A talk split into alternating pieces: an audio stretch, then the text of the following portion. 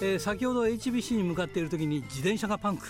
えー、便利なものもトラブルになると途端に不便になります。物事表もあれば裏もある。そんなことを感じた一日でした。目指せ69キロひらがなの荒毛です。の姿よ闇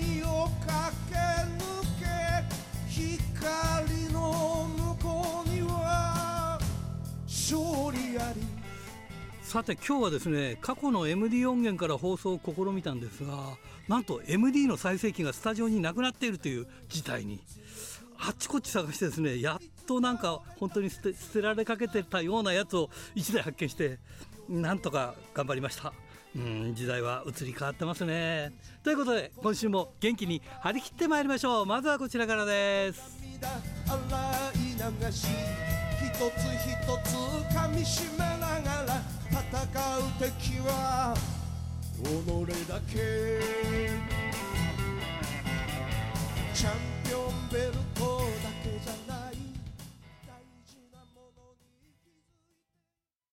さあ今日のゲストはこの方です。正岡潤選手です。こんばんは。こんばんは。正岡潤です。よろしくお願いします。お願いします。今正岡選手はあれですかフリー、はい、フリーですか？どっかに所属してるんですか？あえっ、ー、と去年の8月にフリーになりました。ああじゃあ今はフリーで。はいフリーです。やっぱりフリーの方がまあいろいろとこうやりやすいとか、えー、自由にやれるとか、まあ、そうですね、まあ、自由っていう意味ではフリーはそうですね。自由ですね。でもこうデビューしてずっと団体に所属して、はい、えー11年？12、12年くらいやってきて、そうですね。で、フリーっていう道を選んでというのが、はい。やっぱりフリーってあれですか、ある程度こう知名度とかやってきて、実力がないとフリーってなかなか難しいですか？まあ、どうなんですかね、人によってはもう、その、いきなりフリーになる方もいらっしゃる。僕の場合は、ちょっと慎重にって感じで、あははなるほど、はい、そんな感じで、はい。でもあれですよね、えー、チャンピオンベルト持ったりとか、頑張ってらっしゃいますよね。そうですね、おかげさまで。はい、うん、ところが、あれですね、えーはい、GWC の6人タッグを持ってらっしゃったそうなんですが、そうなんですよ。ね、この間なんか、最後の試合やって、勝ったんだけど封印されてるんですか、そうですね。封印という、まあ、ある意味、最後のチャンピオンになれたっていう言い方をしたら、まあ、綺麗かなっていう。ああ、なるほどね。はい。で一応、一応なんか伝わってきたのは封印だから、またそのうち復活するのかなとか。いや、どうなんです新しいベルトがそれこそできるんで。ねはい、これ、あのー、今、はい、えー、参戦してらっしゃるトリプル T ですか？はい、トリプル T さんです、ね、うん、トリプル T でベルトを持ってたんですけども、今はまあ、はい、トリプル T で新しいベルトを何個か作るという話になって、そうですね。それで GWC のこう6人タッグのベルトが、はい、えー、封印されちゃったということで。そうですね。ということはね、まあ、はい、あのー、6月19日に、はいえー、このベルトをかけて、えー、はい、まあまあ、決定戦っていうんですかね。ね、王者決定戦があるんですけど、でも、はい、今まで GWC のタッグチャンピオンだから、そのままチャンピオンに移行してもおかしくないのにね。いや、そう思ったんですよ、僕もそれ。ね それで、いや、まあでも、かかってこいよって いう話ですよね。チャンピオンぐらいの気持ちでね、うんうん、はい、うん、います。あ、そうですか。はい、なんかね、じゃあ、後出しの方が後からね、来た方が何の苦労もなく、挑戦とかってね。まあそうですね、まあ、団体が認めてしまった以上は、あそうかそうかそうかそうか。なんとも、はい。でもね、方やね、GWC のこうタク王座をねこう苦労して手に入れて防衛してきたんだからね。うん、まあそれでもどうですか？あの 相手藤藤原修吾選手。いやもう正直ちょっと怖いっすよね いろんな意味で。ねえ。そんな意味で怖い何してくるか分かんないよく分かんないんですよねあの人ね。かめないっすね本当に。ねなんか格好も急になんかねホテルでそのまんまなんか。そのままなんかバスローブで来たりとか。そうです。一番ああいうタイプが厄介ですね。厄介ですよね。作戦の立てようがないというか。そうそうそう。あのね北海道にもよくあの、えー、ちょっと前にも来てましたね。北斗プロレスで。ああそうか、言ってましたね、えー、北斗プロレスでよく来てるんですよね、はい、だから北海道のファンにはその藤原修吾選手ってこうそういう意味ではあの、はい、まあ、知ってるというかね。なるほど、まあ、あと相手が後藤圭介、武田浩二選手ということなんで、はい、この辺はいかがなんですか？この辺はまあ個々の力は分かるんですけど、うん、まあ3人そうなんだよね。チームワークは多分ボロボロだと思うんで。そうだよね。はい。まあまあまあ、でも油断しない程度にって感じですね。でも相手チーム、これ年齢差ありますね、随分ね。そうですよね。絶対チームワーク良くないと。本当ですね。もう一人だけ突出して、こう、年上がいるというかね。そうですね。うん、その点どうなんですか、正岡選手のこう、えー、はい、チームっていうのは。いや僕らはもうあのそれこそ、はい、もう5年以上前から関西みんな関西がルーツなんで。あ、みんな関西ですか？みんな関西がルーツなんで、もう一緒に練習もしましたし、はい、ご飯も何回も行ってますし、はい、チームワークの、比べるのもおかしいぐらいチームワークの差があると思いますよ。ああなるほどね、はい、でもその関西チームではあるけれども、はい、まま正岡選手もそうですが、今は中心はやっぱりその関東中心ということになってるんですか？そう自分はそうですね、ただ、あの組んでる青木又郎、木下康平は、拠点は、関西ですね、まだ。あまだ関西です、ね、あでも東京での試合も多いですね、彼らなるほどね、はい、やっぱりだからそこは実力の裏付けということになるんでしょうかね。そうですね。うん。あの24日にもまたタイトル戦があるという話で。そうです、24日はその同じチャンピオンの木下康平と組んで、はい。まあ、我々リアルヒップスターというタッグチームを組んでるんですけども、はい、でえー、挑戦する立場でチャンピオンのブラザー・ヤッシー・ティーダ・ヒートに挑戦するって形、はい、これはダブプロレスですか、はい、ダブプロレス、ね、大阪大会ですね。そういうことですね。相手もなんかすごいですね、はい、ヤッシーとかね。これは逆にさっきと違ってチームワーク抜群の2人なんでこれはもう1回しかも挑戦して負けてるんですよね。あなるほどね、うん、3回挑戦してるんかな。3回挑戦して負けてる。んですこのこのチームもなんかちょっと嫌嫌なチームですよね、インサイドワークも。もうね、うん、隙がないですね、正直。ねえ、はい、キャラは立つしね。そうなんですよ。でもなんかこうあのやって楽しそうなチームではありますね。どうですかね。そうですね。あの因縁みたいなそういう恨みみたいなのがないので、はあはあ、純粋に、はあはあ、なるほどね。力を競い合えたらなとは思いますね。はあはあでもこう何日も経たずに5日 ,5 日間の間に2つのタイトルやるなんてね、売れっ子だよね。月いやいや、とんでもないです、6月はちょっとね、うん、勝負の月ですね。あのー、まあ、えー、コロナもだいぶ良くなりましたが、はい、やっぱり一時大変でしたでしょ、コロナ。大変でしたね、本当に大変でしたね。ねだってフリーなんかなっちゃうと、はい、特にフリーなんかなっちゃうと、そうなんですそうだよね。はい、もう、コロナはもう恨みまくりましたね。そうだよね。助けてくれるとこないもんね。ないですね。まあでもこればっかりはね、仕方ないんで。うん、はい。どうですか？少し戻ってきてますか？お客さんとか。そうですね。うん、まあ、以前に比べたらやっぱり戻ってきてるし、うん、まあ会場によっては少しずつソーシャルディスタンスもね、解除したりで、はい、ちょっとずつ前の熱気が戻ってきたなっていう感じはしますね。いやそれなら楽しいですねやっぱりね。やっぱり、うん、あとはでもやっぱ声援が欲しいですね。そうなんだよね。だからねやっぱりこうエンターテインメントっていうのは熱狂と興奮ですから、はい、やっぱりそこを抑えられちゃうとねお客さんもねうんなんだよっていうそう、うん、ついつい声を出してしまうんですけどね、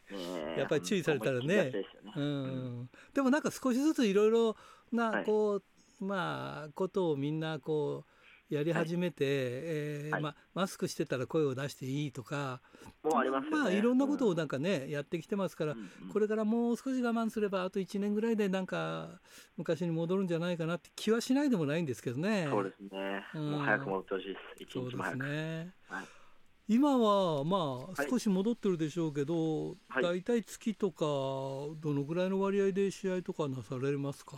まあ、月にまあよるんですけど、まあ、5試合ぐらいはありますね、ただ、6、7とちょっと多くて7試合ぐらいありますかね。やっぱり月に10試合ぐらいあるとなんとかねそうですね。ね10試合あればもう最高ですよね。そうだよね。まあ、もっともっとあればもっといいやそれはそうですけどね。はい。いやでもなんかね10試合でも3日に一遍だから体力的には体的には相当大変ですよね。ちょっとねプロレスって特殊で試合が結構ね多いうん。ですよね。そうですね。ぱはいでもガンガン当たってガンガン打ってとかそういうんで受けなきゃいけないじゃないですかプロレスってね、まあそうですね。う、んなんか外すわけにいかないから、そうんうんうん。そこは大変ですよね。そうですね、うん。さあ今年はどうですか？もう半分、えー来てしまいましたが、はい。早いですね。早い早いですよね。この間おめでとうございますって言ったんですけど、い、や本当に早いですよね、今年はじゃあそのとりあえずベルト2本ですか、19日。そうですね。日本。えー、24日だから6月が終わる頃には2冠王になってるかもしれない、いいですね。二冠王になるとなんだかんだで、はい、あのタイトルマッチあるから必然的に呼ばれますよね。そうですね。うん。もう間違いなくむしむしろ2冠王になってますってここで宣言します。あ いいですね、それ。ね。はい。どうどうなんですか、正子選手ってこう、なんかその、はい。今、タックのイメージもあるんですけど、はい。どどっちかというと、タック寄りなんですか、そのシングルプレープレイヤーとしても、まあはい。まあ、あの存じ上げてはいますが、はい。今、タックのそのベルトが多いんで、はい。どうですか、戦いとしては。そうですね。まあタッグ僕多分このパートナーに合わせるっていうかもうそういうのが得意だと思うんですあよねどっちかそっていうと。こなんですね。はい。はははまあでもシングルも、はい。あの自信あります。あはあ、ななるほどね。い、。はい。じゃあ、何やってもできるってことだよね。いやいやまだまだですけども、うん。まあそういう心持ちでうんいかないとやっぱもう食われてしまうんで他に。はい。はい。いやまだまだと言ってももうデビューして11年？12そうですね。年12年12年ですか。ちょっどうですか、はい。振り返ると12年いやもう早いですね。あっという間ですかね。あっという間です。はい。あやっぱりでもあれですか？まああのつい最近そのフリーになったんですけど、やっぱりフリーになってからやっぱりそのやり方とかいろんな部分って変わってきます？それともそこはあんまり変わってないですか？いやーまあどうですか？まあ変わったねやっぱ変わりましたね。やっぱ団体に所属してないので全て自分ではあはあ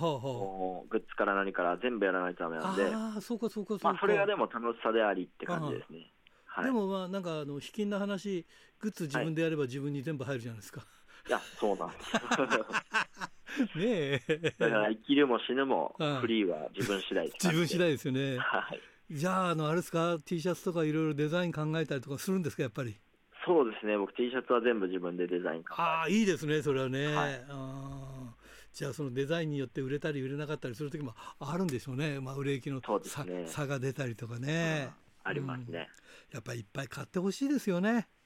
そうですね、うん。せっかく記念に。そうだよね。で団体。僕はあの私服でも着れるようなデザインっていうのをあテーマに、あはい、作それはいいですよね。はい、あのまあ、僕らプロレスファンだからやっぱ当然はい。プロレス T シャツは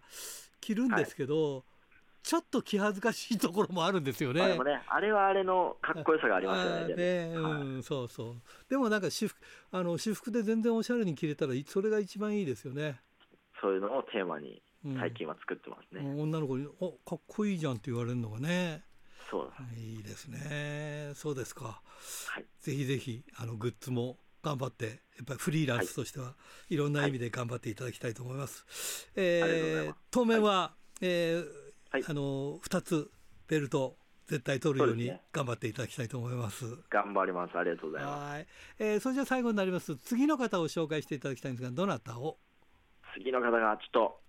急遽だったので、まだ決まっておりません。ああわかりました。えー近日中に、はいわかありました、のー楽しみにししますので、はい、ありがとうございます。それじゃあはい本当に最後になります。全国のファンの皆さんにメッセージをお願いします。はい、まだまだ僕のこと知らないっていう方がまだいると思うので、ぜひ YouTube とかあの SNS とかで「正岡潤」って検索して僕を知っていただいて、そして会場に足を運んでいただけたら最高に嬉しいので、あの会場で会えるのを楽しみにしております。ドクター、はい、どうも。今週もよろしくお願いします。はい、よろしくお願いします。まあ、今週もね、あの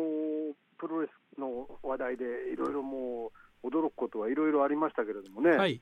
先週末に発表されたあの力道山三世ことこと力さんの婚約発表っていうのはですね、相当びっくりしましたけどね。ああ、そうなんですか。ええあのかねてからあのなんか 早く結婚したいってことをあの力さんあのツイッターとかで言ってたんですけども、はいはい。えー今回、えープロレス関係者と結婚したいということをあの 力さんかねてから言ったんですけど関係者ではないそうですけれどもね、あ、そうなんですか。えープロレスも見たことない人だという話でしたので。えへーまあ、それで今週になって、なんかツイッターとかで、なんか、あのーすごく、あのートレーニング、あのーダンベルじゃないや、なんだ足のプレスだとかを、えー相当な重さのをできる人だということが分かって、トレーニング仲間じゃねえかっていうね、あ、なるほど。えーなのかもしれません、これまたいろんなことが分かったら、あのお伝えするかしないかよく分かりませんけれども、なんか、健介の息子はちょっとびっくりしましたけどね。あ結婚約か、あれは。はいはい。ねえ、えーうん続いてまあ、そ。れでですね、はい。今週はですね、えー、とまず先週、先週から今週の間でどんなあの大会を見たかというと、はい。えー6月4日、えー大田区体育館で行われました大谷慎次郎エイド、はい。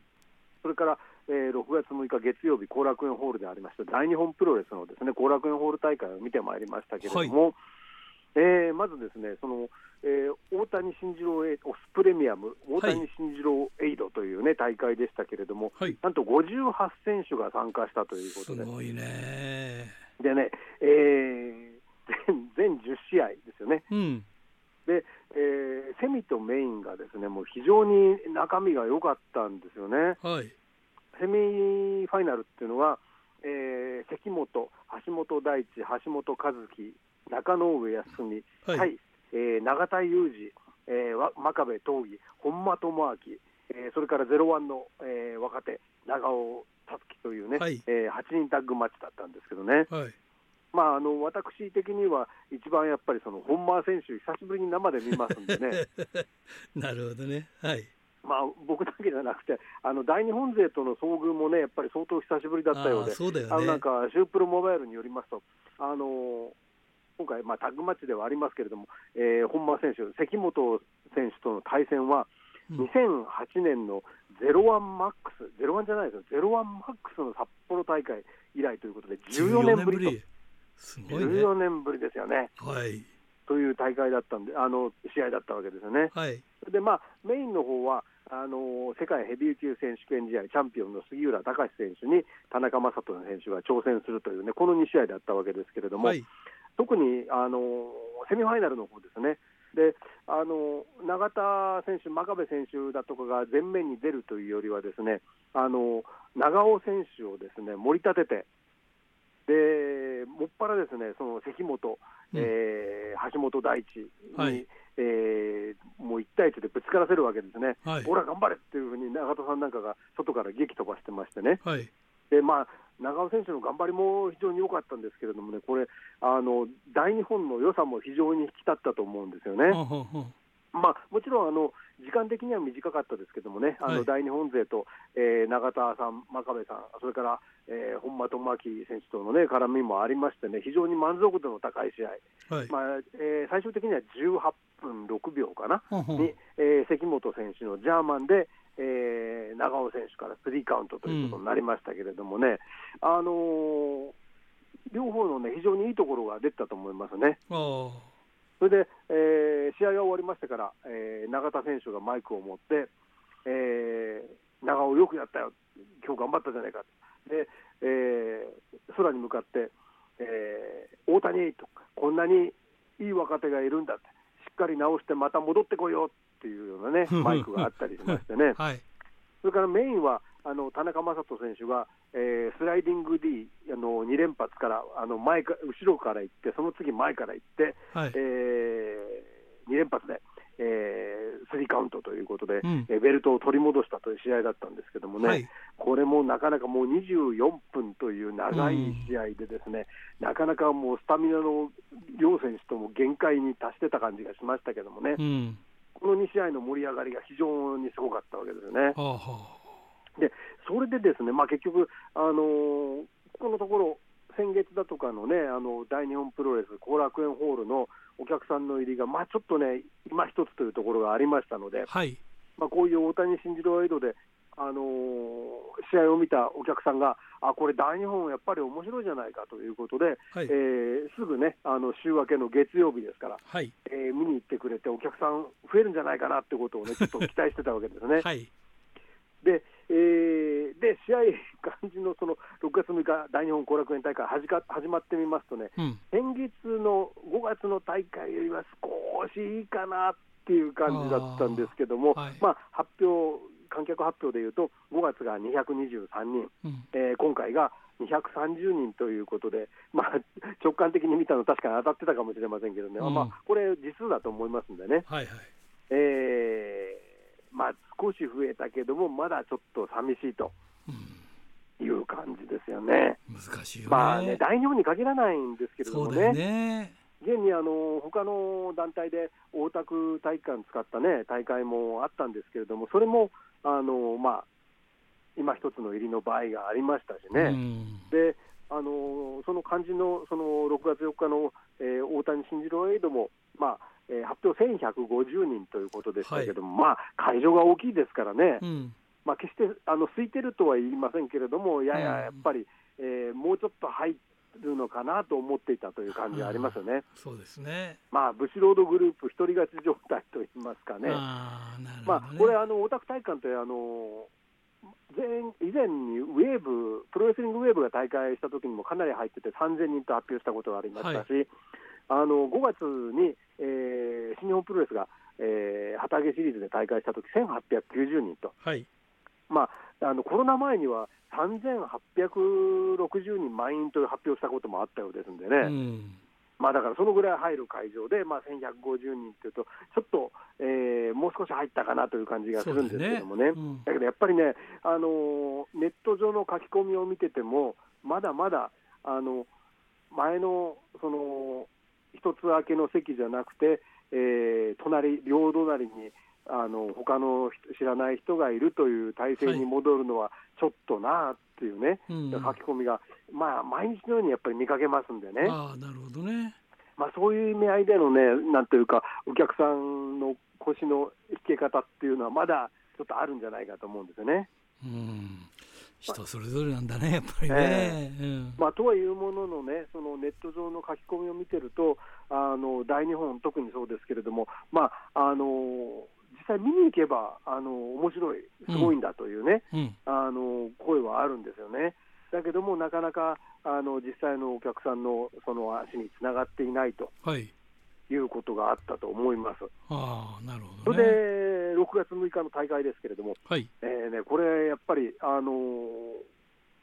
予想通り、中身としては非常に、あのこれいいなっていう感じがしましてね、セミファイナルはあのストロングだったんですが、はい。岡林、関本組対うん。野村拓也、佐藤康介というね、うん。カードで、佐藤選手、ボロボロになるんですけれども、それでも、えーかじりついていくというね、うん。でそこへまた、えー野村選手のバチバチがあって、はい。それをですね岡林選手が力で叩き潰すというですね、うん。なかなかの試合だったと思いますね、まあ、うん。お客さんも湧いてましたしね、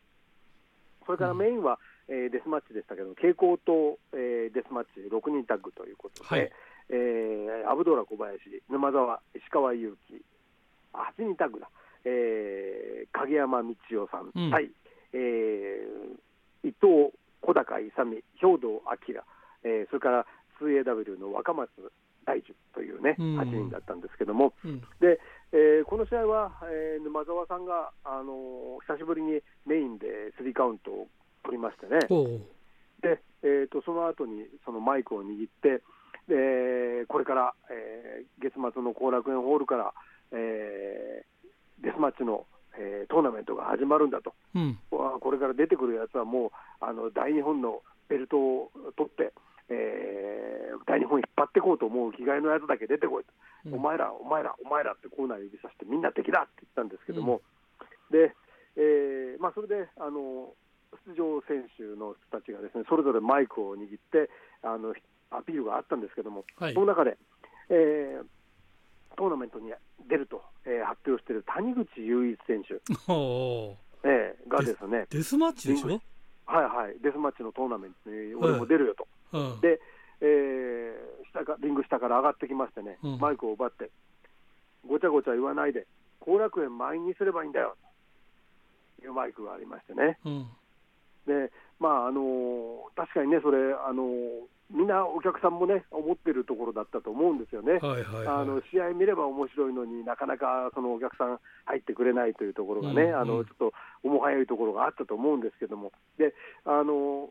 リング下のじゃない、ごめんなさい、バックステージのあの勇さんのコメントでも、うん。まあ、やっぱりその谷口さんのですね、えーマイクアピールとあのいうのは、まあ他の若いやつが喋っちゃがるのはあのしょうがないと思うけれども、うんあの他の連中の言ってることは俺には伝わらないねなんて言ってましたけどね。うん。まあ、だけども、若い選手はね、いろいろアピール、例えば、えー函館出身の石川選手なんかは、同じ年代の若松選手に向かって、よそから来たあんたにこのトーナメント目立ってもらっちゃ困るんだよと、大日本所属の俺が、えー大日本の後楽園、満員にするんだよって言ったりとかですね、うんまあ、その若松選手って選手も、まだあのデスマッチが3戦目なんですね、今回ね。はいだけども、あの蛍光灯の上で受け身を取って、でえー俺はまだ20代、これもデスマッチもまだこれで3回目だけれども、えートーナメントに出るのが早すぎるなんてことはないよというね、アピールがありましてね。でえーまあ、なかなか、まあ、出る選手14名参加ということで、はいえーと、トーナメントの名前はですね改めて流血無双トーナメントという名前になるということが発表されまして、はい。えー参加選手は、えー伊藤隆二、えーアブドーラ小林、えー沼澤、星野勘九郎、えー高橋正也、小高勇、えー塚本拓実、えー宮本優子、えー谷口雄一、上谷秀吉、えー石川祐希、兵藤明、それから、えーチームデラの影山道夫選手、それから、えー 2AW の若松大樹選手ということで、うん。えー14人ということになるんだそうですね。うん。まあ、これから、あのー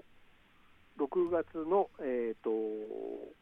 末の後楽園ホール大会と、6月25日、静岡大会、それから7月10日の、えーワッツのですね、うん。新太平洋はい。運用屋外特設リング、えーそれから翌11日のですね月曜日、札幌ペニーレーンはい24大会に、で、え1回戦が行われるということだそうですね。ああなるほどね。はい、ですので、まあ、それ以外にどうも、あのー大会名を見ますと、ですね新太平洋運輸大会は何かデスマッチ大きなデスマッチがありそうな、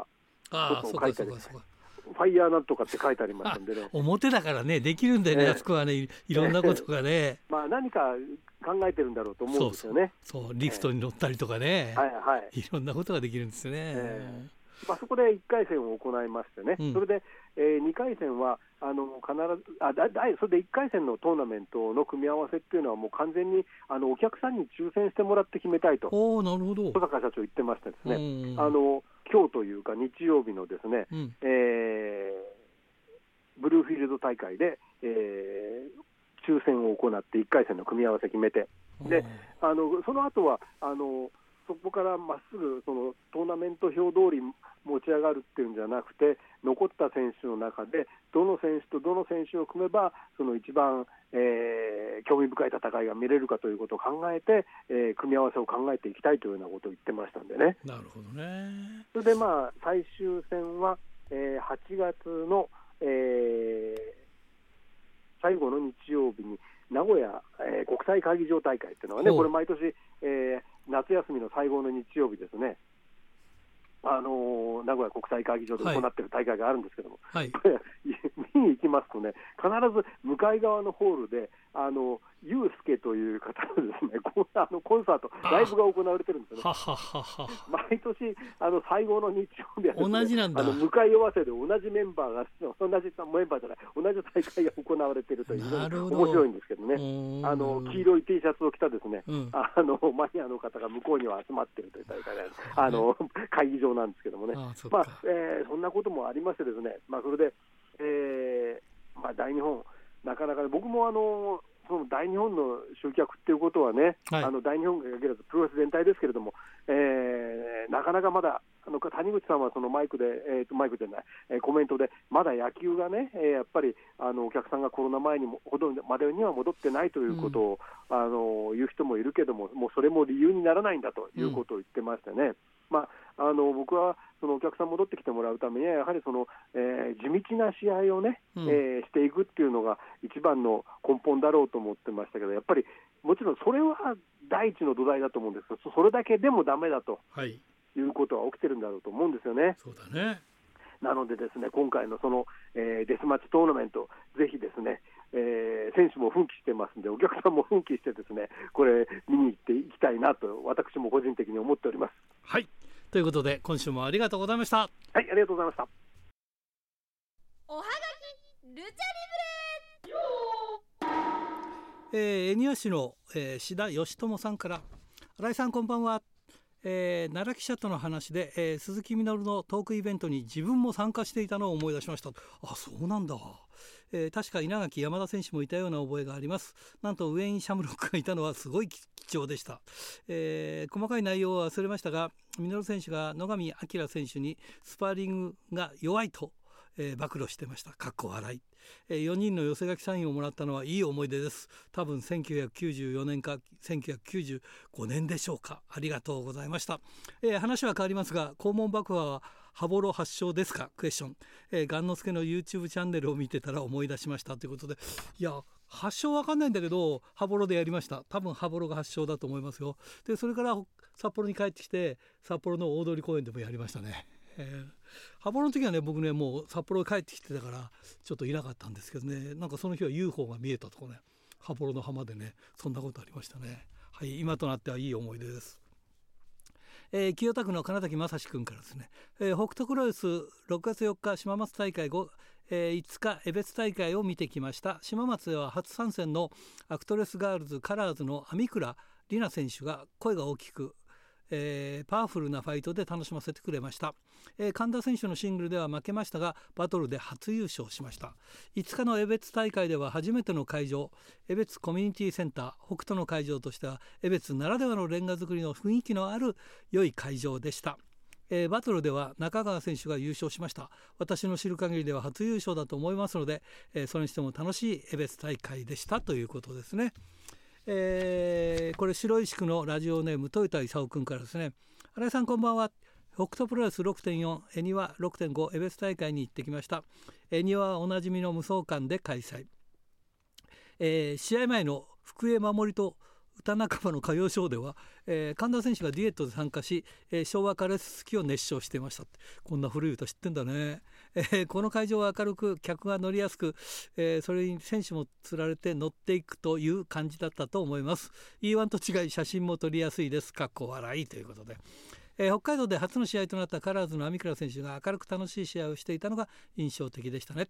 えー、バトルロイヤルの一連のやり取りにも戸惑いつつもクレインさんのダジャレに爆笑するなど北斗の世界観に早くも溶け込んでびっくりしました、えー、それなりを北斗を見てきたつもりですが、え、ここまで馴染む女子選手は初めて見たような気がします、え、翌日の江別大会はプロレスでは初使用となった江別市コミュニティセンターでしたが、えー、綺麗な会場だなという印象でしたね。えー、デスクレインのマスクやコスチュームが変わり前日試合で左足を負傷した智也選手がロープワークも満足にできない状態だったのにもかかわらず試合に出たのは考えさせられるものがありましたね、えー、どう表現していいか分かりませんがかっこいい自分を見せたい智也選手の美学に反してでも試合をするんだなという気持ちが見えたような気がしました。ということですね、えー、ラジオネーム陣来君からもえー、6月5日、えー、北斗プロレスエベス大会を観戦してきました、まあ、江別市ですねこの方ね。久しぶりの北斗プロレスそして初めての会場にワクワクしました、えー、今回の会場江別コミュニティセンターは以前の会場よりも駅から近く建物自体も分かりやすく広くて明るいプロレス観戦に適した会場でした。えー、先月の全日本プロレスにも参戦していた選手が何人かいて久しぶりの感覚は、えー、薄かったですがクレインさんのダジャレを聞いて北斗プロレス感を楽しめましたということですね。えー、それからこれは、えーえー、富山県ラジオネーム高木克彦ちゃんからですね、えー、6月3日登竜門後楽園大会、えー、登竜門再開で、えー、望月正明の息子江藤正治改め望月亮斗がデビュー、えー、今今週の「週刊プロレス」のドラゴンゲート担当金子記者の試合リポートでは江藤正治選手が、えー、望月正明の息子だったことを知らない文章を載せてますがドラゴンゲートの選手スタッフどのくらい望月正明の息子が入門していたのを知っていたのかクエスチョンが気になったな。とえー、しかし8人タッグとはいえ望月ジュニアのデビュー戦で「週刊プロレス」で4ページ取り上げられているのはすごいですね。って。えー、ドラゴンゲートに2世レスラーが4人かと思っていたら望月亮太改め望月ジュニアのデビューした数日後に飯橋、えー、キル選手が、えー、怪我のため引退の、えー、発表。あ飯橋力選手だ。ごめんなさい。デビューしてから早い引退は残念ですね、えー、ストロングマシン J デビューしてから順調なレスラー人生を歩んでいましたが、えー、怪我で長期欠場し復帰してから目立った動きがありませんでしたが6月2日後楽園大会でナチュラルバイブスに加入。ストロングマシン J は黒のマスクから緑のマスクにそしてブレイクダンスを披露。試合も何か吹っ切れた感じがしたな。2世の肩書きが通用するのは最初だけであとは自分で道を切り開き切り開いていくしかないのを感じたなということですね、えー、その他にもたくさんいただいておりますが時間がないのでここまでということでおはがきルチャリブレでした。さて今日のゲストコーナーですが、えー、6月といえばですねえー、6月13日2009年ですね。三沢さんが亡くなって、えー、その2日後の6月15日にテッド田辺さんが亡くなるという、まあ、6月来るとね必ず思い出すんですよね。で三沢さんもよくインタビュー取りましたしテッドさんはねバカ話してたりとかね。だからまあ結構あのツイートで、えー、流すことも多いんですけども今日もですね、えー、三沢さんの「えー、これは2006年の9月30日に撮ったお話と、えー、テッドさんとはですね亡くなる9日前ですね2009年の6月6日に撮ったお話があるんでこれ2本続けてお聞きください。さて今日はお久しぶりでございます。三沢社長です。どうもお久しぶりでございます。よろしくお願いします。えー、最近あの三沢社長の部分を周りでいろいろ動いてるんですがまずあの、えー、25周年ということでおめでとうございますあありがとうございます。もうね別に自分的には別にねもうそんな大したもんではないですから、はい、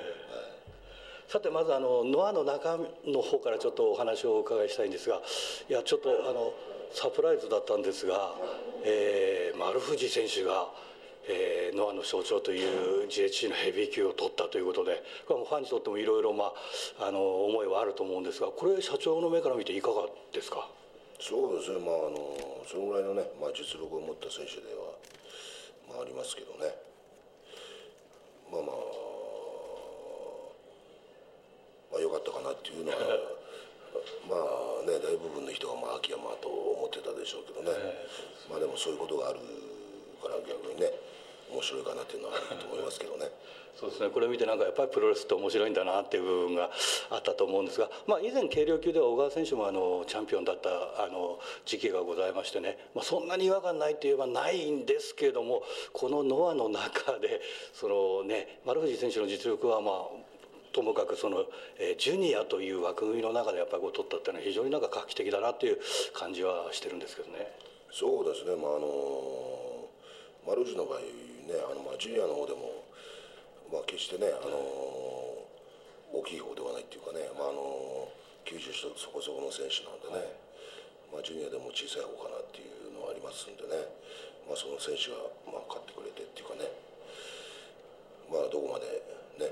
応援できるかなっていうのは不安はありますけどね。でもまああの他団体にもねこういうまあそのジュニアの、まあ、ジュニアの選手がこうチャンピオンになるっていうことはかなりのこう影響力というか、まあ、いろんな部分があるんじゃないかと思われるんですけど。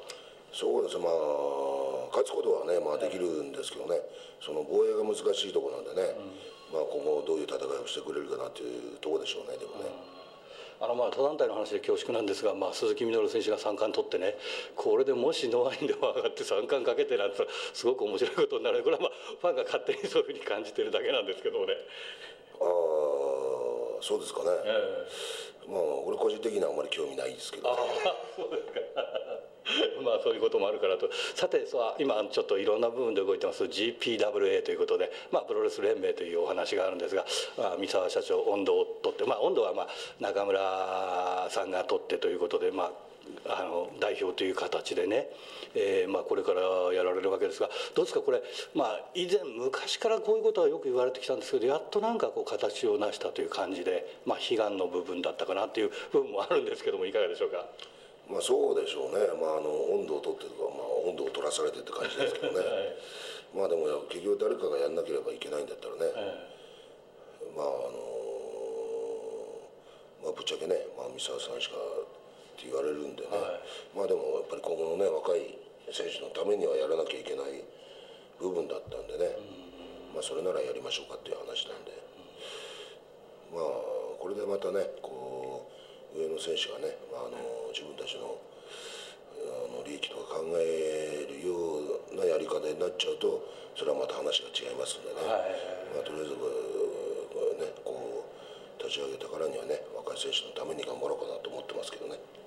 あのまあ、あのメキシコなんかの場合はねルチャノ選手の場合はこうライセンスが降りて、まあ、こうそれで初めてその、えー、プロレスができるみたいな部分があるんでね、まあ、そこまではいかないにしてもなんかいろんな部分でね、えー、まあ合同でそのレフリングとかそういうことも含めてなんかいろんなことがやられるっていうのはこれは僕らにとっても非常にその、まあえー、初めてのファンにとっても分かりやすくなってくるかなという気はするんですけどね。そうですね、まああのまあ、地方に限ってはねあんまり勝ち合うことがないっていうのもありますしね、まあ、若い選手が、あの逆に言えばね、まあ、あの練習場ない方たちも多いんでね、はい、その方たちのためにね、まあ、あの設立でね練習場で、ね、作れればいいかなっていうのもありますんでね。まあそこら辺、まあとりあえずね若い人たちのために今頑張ろうかなっていうところですよね。まあ、炭焼きで言えば札幌は幸いなんか割と炭焼きができたんですけどでもまあ一日置いての興行みたいなことがまあたまにあったりとかしてね。今度はそのそういう意味で今連盟にこう加入してる部分の団体ではその辺は割とこう融通聞かせてやるという形になりますかね。そうですね。まああのね一団体では無理なものをね、まああの割り勘ってね、はいはい、まあ、分かりやすく言えば割り勘にすればね。はいね、まあ3等分とか4等分すればね、はい、あの経費とか出ますんでねそういう部分ではやれるんじゃないかと思いますけどね今後ね。まあ、あのノアに限ってはその地上波っていう部分があるんですけどもやっぱり今ちょっとプロレス大変な時期があって、まあ週刊ファイトの休館したりとかあってで、まあ、地上波とちょっと離れてきたっていう部分があると思うんですけどね、まあ、これを機会にあの、まあ、今回その1第1回目のまあ合同でというか話を聞いておりまして、まあ、これは地上波がつくという話が聞いてますけれどもこういう部分ではその一つそのなんていうんですかね、えー、力を結集することによっていろんなマスコミなんかも動いてくるっていうこういうことはもう非常にいいことだと思うんですこの辺は。そうですね、まあ、日テレさんもあの協力的にね、はい、やってくれるということでね、まあ、テレビ出た部分ね、やっぱり週刊誌が取材しないわけいかないっていう、はい、今なってますんでね、まああの今までこう流出、ね、できなかったとかしなかった選手たちがこう出れるようになれば、まあね、いいかなとは思いますけどね。まあ、去年から今年に向けてずっとこうノア中心にまあプロレス界が回ってくるって言っても過言じゃないんですけどいよいよこう三沢さんのこうそういうポジションが占めるウエイトが大きくなりそうですねこのプロレス界においては。うんまああのノア中心はねすごい嬉しいんですけどね、三沢中心はまあ面倒くさいかなと思いますよね。まあまあまあ個人的にはあんまりこうね表に出たくないかなっていうね。えー、まあ脳の話にまたその中の話に戻りますが、まあ、ちょっとファンの方皆さん心配していらっしゃると思うんですが小橋選手ですね。この辺の状況的にはいかがなんでしょうか？いやあの本人は元気ですよ。あの、まあ、あの自宅でね自宅療養というかあのリハビリも始めてますしね、はい、まあねこの場合、まあ、体の中のことなんでね、はい、まあ、本人しかわからない部分があると思いますんでね。まあでもあの確かにねあの、まあ、病気になる前よりはちょっと疲れやすいっていうのはまあ、聞いてますけどね。まあ徐々にね、はい、本人ねリハビリやって戻していってると思いますよでも。はい、そうですねまあ、今年は無理としても来年ね、えー、どのくらいかにはこうちょっと、まあ、ファンの皆さんとしてはこう早く復帰していただきたいっていう それでまあできればその GHC に絡んでいただきたいっていうのが、まあ、本音といえば本音なんでしょうけどね。まあまああんまり言うとねあの焦るんでねあそうですねここは何も言わずにねメモを持っておこうかなと思ってますけどね。さて、えー、11月札幌を含めて、まあ、北海道シリーズがあると思うんですがこの辺いかがでしょうか？今の状況とか含めて、まあ、その辺くらいまでその丸藤選手が、まあ、チャンピオンで来られるのかどうかっていうのはちょっとまだわ、えー、からないんですけどタイトルマッチとかはどうなんでしょうか？そうですね、まあ、10月の武道館、まあ、あのタイトル戦ね、はい、予定もしてますし、まあ、あのやっぱりねクレ今10月から11月のね、あの鍋に関してはね、あのタックのヘビーの、まあ、トーナメントも予定してますんでね、はい、そこら辺でどう、まああのね、札幌の試合の時どう絡んでくるかなってところでしょうね。うんですね。今まあその一番熱い部分がこうノアという部分があるんでね非常にその北海道のファンとか、まあ、北海道だけじゃなくて、まあ、いろんなファンが期待してると思うんですが、えー、最後になりますが、えーまあ、全道ならず、えー、全国のノアファンそして三沢ファンの皆さんにですねメッセージをお願いしたいです。そうですね。本当まああのまだねちょっとあのはっきりしたことはね言えないですけどね、まあ、11月2526と、まあ、2日間来ますんでね、はい、まあ、お時間のある方はぜひねまあ、うちの熱いファイトを見に来てくだされば嬉しいかなと思います。本当の最後になりますがその GHC のヘビー級の方はちょっと挑戦の意思とかそういうのはどうなんでしょうか、えー、よく聞かれるんですけどね。まあ挑戦はいいんですけどね、はい、まあ、勝っちゃうとまたその後面倒くさいかなっていうのがあるんで。ね まあまあよく考えてね。しばしくは若い方にということで、はい、はい、今日は本当にどうもありがとうございました。さあ目の前にはお久しぶりです、えーと田辺さんですどうもこんにちはどうもこんばんはあらあらあらお久しぶり相変わらずこれですよ。あの方今どうしてらっしゃるんでしょうね？知らないですって。僕ハワイ行ってないですもんだって。まあということでね最近のファンの方あんま知らないかもしれませんけどあの手と田辺と申します。まあ昔はよくあの北の大地でいろんなもの食べさせていただいたということで。いろんな悪さをしてたっていう。いろんなものが随分入ってるんじゃないですか、ですね。最近私あの大阪プロレスにここ数年定着しまして、はい、何度ですね、はい、弟子というものが正式にできまして、はい、その弟子が彼でございます。はい、自己紹介お願いします。はい、えー、よろしくお願いします。大阪プロレスレフェリーの吉野圭吾です。どうもよろしくお願いいたします。えー、なんと二十？二十一です、えー。松山健一にということでデスノート。ね、大阪大阪プロレス版デスノートということですね。あんまり良くないですけどね、デスノートいやいやいやいやどうどうなんでしょう。あのね、でもねちなみに新井さんね、はい、僕がデビューした数日後に生まれてる人ですからね。あすごい。なんか時代は変わりましたね。もう私棺桶に両足今突っ込んでますわ。あのね、ラジプロも16年になるんですよ。あら、うん、そうすると選手なんかもね。僕らより後にデビューした選手いっぱいいるんですよ。あそうそうそうそうそうですよね下手するとでも今女子だと、あのラジプロの始まった年に生まれた子とかっているんじゃないですか。あら。まあ、そう考えると僕も始まった時って5歳ですから、ね、そうですね。5歳ってね。ラジプロ聞いてレスラーになったっていっぱいいるんですよ。あそういえばそうですね北海道は。ああ昔の小杉優子とか。そうそうそう あともう今ややめちゃったけど上野君だとかね、はい、というかみんなやめてるじゃないですか。それじゃ話にならない。ですかあの黒田哲弘はまだ現役でやってますけど。ああそうか。ああいたいたいた。黒田君も聞いてたっていう。そうそう函館ですからね、うん、そういう意味ではね、まあ、業界に貢献してるというこの番組ですよね、はい、えー、というか僕自体が本当札幌って本当久しぶりで、はい昨日本当に新井さんに連れ回されてやっと記憶が戻ってきましたんで 一暴れしてべろこの野郎と思ったんですけど、うん、帰ります。帰りますもうなんか 朝早くなってねサラリーマンのような生活を送ってる。もう成人君子と呼んでくださいよ本当に。だからねみんなにねあのどうですか？哲さんいろいろ悪さしてるでしょって言ったらいやおとなしいもんですよって言ってたよ。おいおいおい俺の過去知らねえじゃねえかよ俺のそんな暴れたりしてるってのははやぶさとかその風になるんだからもう。ね。あでもね昨日ねやっぱり札幌に来てやっぱり夜本当は今夜更かししないけどどうしても夜更かししててもこの人に会いたいと思ったのが山川隆二だったよ、うん、なんかしょっぱいねそれもね。だけどさもうお互いほら引っ込んじゃったでしょ名古屋引っ込んでさ北海道引っ込んじゃったからこんな時しか会えないからね。山流のファンなんそうなんですよ。僕はあのーまあ、山川さんが大日本上がってる頃に、まあ、僕ももともとデスマッチが大好きでで、あのーまあ、山川さんのデスマッチ見てで、まあ、プロレスにこうめり込んでいったっていう、まあ、バイブルみたいな人で,、はい。で昨日あの、まあ、テトさんと一緒に、まあ、新井さんも一緒に、はい。はい、連れて行っていただきまして、まあ、お会いして感動しましたね、はい、もうほとんどね本土の方に試合で出てこられることないんで。いや、ただただの飲み屋の親父ですから今。いやいやいやいやいや僕にとってはやっぱり山川隆二さん山川隆二さんでしたよ。はい、あちなみにね彼はね元芸人なんですよ。あそうなんですか。そうです。あの新井さんにまだ言ってなかったですね。はい、あの6年ほど芸人やってました。えー、それはお笑い？お笑いです。はい。あのコンビ組んで漫才やってたんですけども。あそっちの方が良かったかもしれないよ今。いやいやいやいやいや絶対こっちの方がいいです。ってほとんどお金にならないですから芸人は。はい。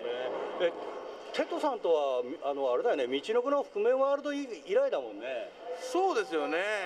でもさ吉野さ、はい。プロレスもお金になんないよ。いやいやいや本当にあのいやプロレス十分お金になってるんですよ。あそう？はいあの、うん。比べ物にならないぐらいお金にならなかったんで。あー。俺お金ないよ。いやいやいや。いやでも新井さんは持ってるよ。いや持ってる持ってる。いやもうねたらふくごちそうしていやいや借金の山ですから。えー借金はですから。いやいやいやそれカットしてくださいね。ディープディープディープはい。それも言いましたけどもね。はいはいはいはい。まあね。ね。で懐かしいよね、ん。ななんかね、まあ、あのメールで連絡取ってからそんな感じもしないんだけど、そうですよね。まあ、北海道来なくなってもう3年目くらい、3年。そうだ最後道のくの北海1年の復帰の時だから、はい。はいやっぱり3年経ってますね。え道のくは5年だよ？5年だって言ってた、うんあじゃあそれで最後。うん。もうそれぐらい来てない来週道のく来るでしょ？5年ぶりの道のくだってあそうなんですか、うんへえもう道のく関係ねえからわかんねえや。ああ行っちゃった。あ行っちゃった。でもね昔はね敵対関係だったでしょあなたまあねいろいろいろありますよ。人間ってほら道はたまにそぐれるじゃないですか。本当に。そうだよね、うん。でも今回10周年ってことおめでとうございます。あもう本当ありがとういや僕10年いなきゃが分かんなくてねそれ感覚的に。23年しかいないんで。ああああなたもでしょ？いや僕もあのデビューしてまだ2年ぐらいなんで、うんはい、ただ彼はほら大阪生え抜きだから、うん。僕はほらあのよそからしかも一番仲の悪いとこから来たでしょ？やがいっぱいついてる人だからうん。ベッタベタだからね指紋だらけでね。何団体いたら多団体男って呼ばれたんだよね。全くね、うん、まあまあそういうことで今の道民の方にはあんまり馴染みないですけども、はい。まあ今後ともどうかよろしくお願いしますということで、はい。はい、えーまた、まあ、今回初めての北海道なんですけれども、えーまたこうやって、まあ、大阪プロレスで、はい、来れるように、まあ、皆さん楽しんでいただけたらなと思います。ありがとうございます、えーまあ間もなく会場ということで、ね、ここでちょっとインタビューを取ら、あの収めていただきたいですが、まあ最後に何か言っといて。もう聞かないでちょうだい。ということでいつものようにテッド田辺さんでした。どうもありがとうございました。はいありがとうございました。はい。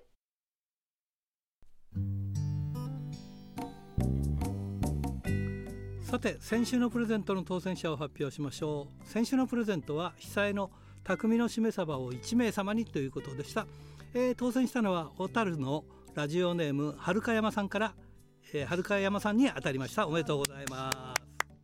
さて今週のプレゼントはモンドセレクション金賞を受賞した被災の匠のしめ鯖を1名様にプレゼントします、えーメールアドレスは rpro.hbc.co.jp ファックスは011-232-1287宛先は郵便番号060-8501どちらも HBC ラジオラジプロと書いてください。来週木曜日必着です。インターネットで聞く方は HBC をクリックしてください。ということでさて来週はですね、えーグレート札幌大会が E1 スタジオでありますんでぜひそちらの方もお楽しみに。ということで、えー、しめ鯖の方、えー好評ですからどんどん、えープレゼントを、えー応募してください。ということでいつものようにお相手はひらがなの新井圭でした。ではまた来週まで。さようなら。